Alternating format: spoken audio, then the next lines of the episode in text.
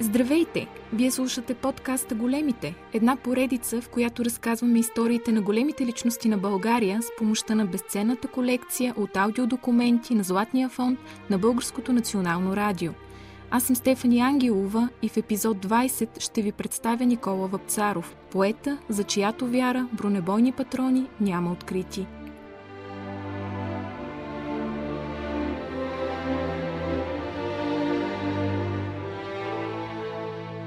Никола Йонков Вапцаров е роден на 7 декември 1909 г. в Банско.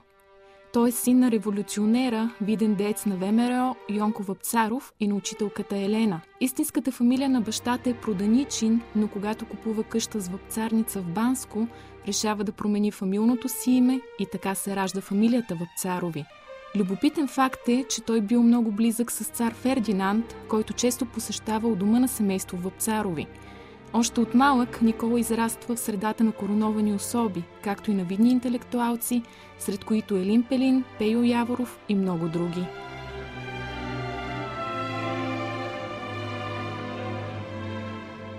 Никола е най-голямото от трите деца на Елена и Йонко Вапцарови.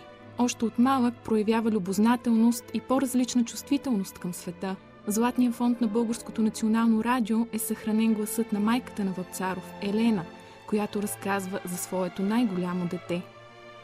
Никола много рано проговори и беше много разговорлив. От малък се проявяваше като чувствително дете.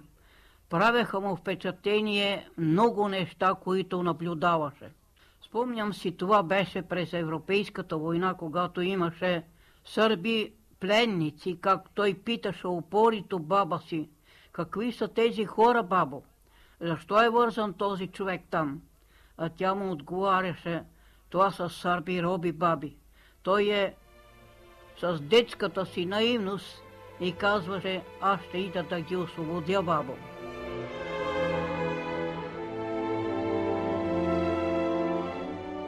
Освен, че е чувствителен и емоционален още от малък, Никола Вапсаров проявява особен интерес към поезията в най-ранна детска възраст. Златния фонд на радиото е запазен гласът на сестра Морайна, която разказва за първите поетични пориви на своя брат. Ние обичахме всекакви стихове, ама, наверно, Никола един, единствен от нас ги запомняше веднага. След две прочитания ги запомняше на Изус. А, може би това е характерно за поетите, че лесно от ритъма и римата се ръководят и лесно помнят стихове. Но в най-ранното ни детство мама започна да ни рецитира Ботев край огнището. Разбира се, тогава Никола още, ние не бехме и ученици още, и Никола знаеше наизуст всички Ботеви стихотворения още в предучилищна възраст, но обичаше и Яворов. За, за Вапцаров Яворов остана до края на живота му най-добрия лирик, и, а, един път а, един критик беше писал в литературен фронт, че в Царо се е разочаровал от Яворов, като съпоставяше тези две стихотворения «Деца боя се зарад вас» и «Не бойте се, деца». Това не е истина. До края на живота си в Царов боготвореше Яворов. Никола Вапцаров израства като висок мъж с продълговато бледно лице и високо чело, смек глас, топли и дълбоки очи. Учи в гимназията в Разлог, а след това в морското машинно училище във Варна.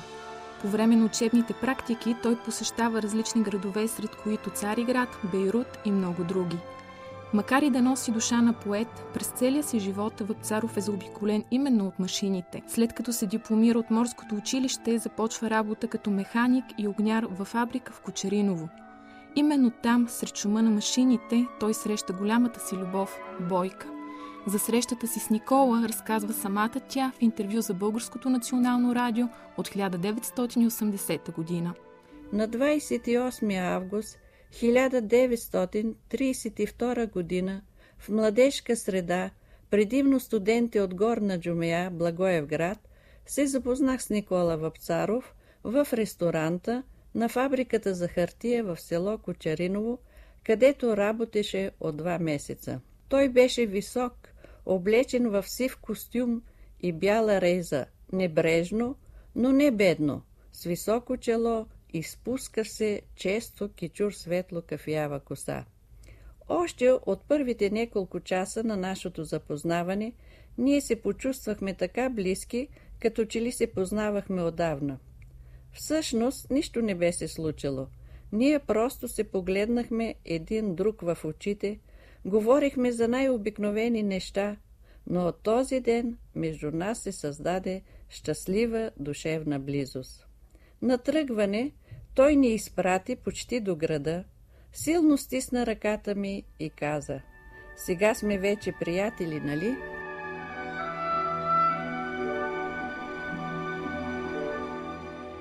Въпцаров нарича Бойка бялата врана, защото се облича много модерно за времето си и предимно в бели светли тонове. Семейството му не я харесва, но Никола я обича до последния си час. Свидетелство за любовта му са писмата, които й пише преди да се оженят. Едно от тях е съхранено в Златния фонд на Българското национално радио, прочетено от актьора Илия Добрев. Искам щастието ни да бъде опустошително като пожар, за да може след това да се възземе в нови форми. Искам мигновения. Помисли за любовта на Лаура и Петрарка. Колко щастлива и нещастна е била тази любов. Помисли за Едгар По и Нели. Помисли за Лора и Яворов. Така искам аз боя. Ще вървиш ли подире ми? Ще вървиш ли боя или се плашиш? Вярвай ми и никога няма да се разкаиваш. Не си въобразявам, че аз съм Петрарка, но ти можеш да бъдеш Лаура защото тя е обикновена жена. Не си въобразявам, че съм Яворов, но ти можеш да бъдеш Лора. Ти можеш да бъдеш едно светло вдъхновение. Ако бъдеш Лаура, Нели или Лора, не значи, че ще свършим трагично като тях. И най-малко сега имаш основание да мислиш за трагизъм. Нали аз те обичам, боя. Какво искаш повече? Ето изминаха едва четири дена и душата ми болно ридае за тебе. Възкръсват в паметта спомените ни, възкръсваш усмихната, гъвкава и стройна. Възкръсваш понякога и укорна и недоволна. И ми става чудно, как съм можал по-рано да живее без теб. Не мога да разбера с какво можа да впримчиш тъй здраво човек и се радвам, че не мога да разбера. Защото любовта не може да се анализира. Целувам те тихо, за да не прокуде усмивката ти. Колю Кочериново, 19 януари 1933 година.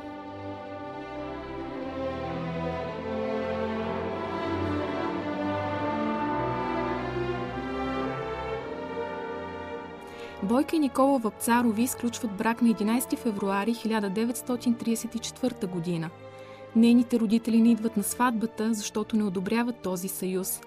Семейството на Вапсаров също настоява, че Бойка не е подходяща съпруга за поета. Според сестрата на Никола, стихотворението Прощално той загадва, че не се е чувствал обичан заради фразата «Понякога ще идвам в съня ти, като нечакан и не искан гостенин». Въпреки всичко това обаче, Никола и Бойка не се разделят до последния му час. Семейният им живот не е приказен и лесен – Първото им дете се разболява и умира на 8-месечна възраст, а второто умира при преждевременно раждане. Това е и период, в който Никола дълго време остава без работа, уволнена от фабриката в Кочериново заради авария. Заедно с Бойка се местят в София, но трудно си намира нова работа. Въпреки, че родителите му имат контакти с царското семейство, Вапцаров се увлича по левите идеи и се занимава с просъветска дейност. Често отсъства от дома, което също повлиява на отношенията му с Бойка.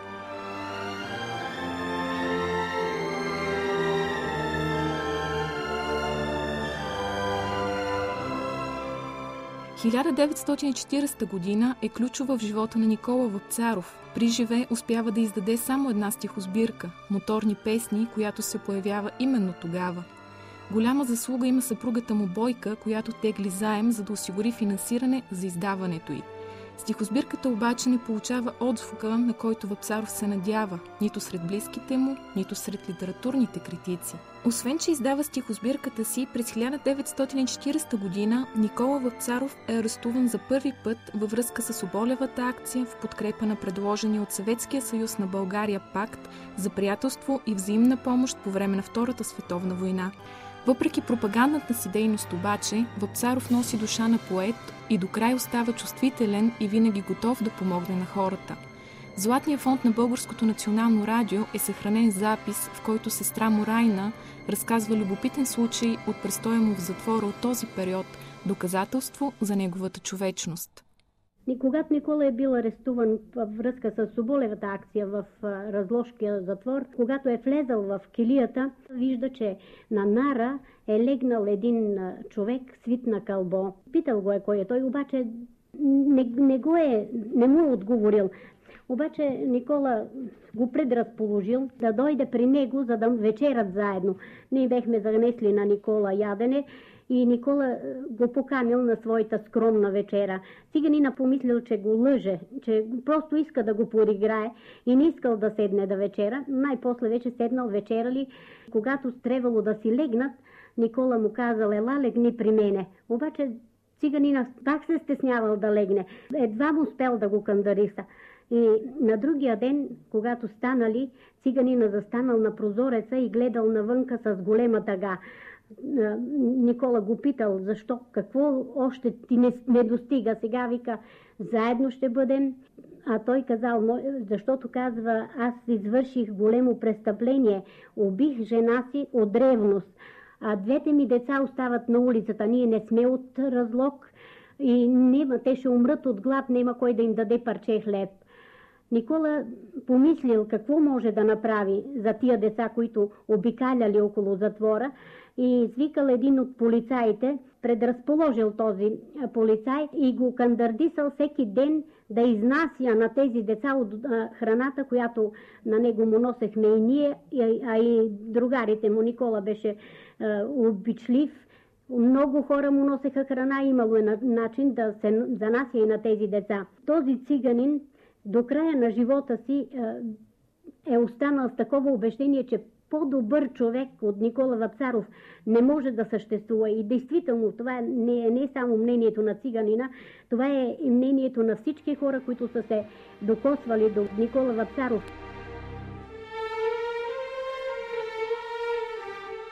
Вапцаров е арестуван общо три пъти, два от които е освобождаван – при третия арест в апартамента му са намерени неоспорими доказателства за просъветска пропагандна дейност.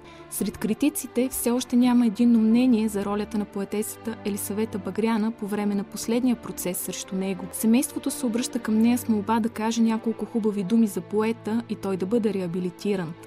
Били и зададени два въпроса – надежден поет ли е Вапцаров и има ли патриотизъм в неговите стихове – тя отговаря с кимане на глава и отговорите й са записани като отрицателни.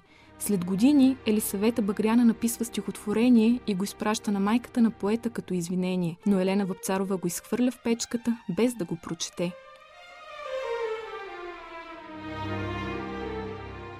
На 23 юли 1942 г. Въпцаров е осъден на смърт и още в същия ден е разстрелян с още петима души на гарнизонното стрелбище в София – преди да бъде убит, той успява да напише стихотворенията предсмъртно и прощално.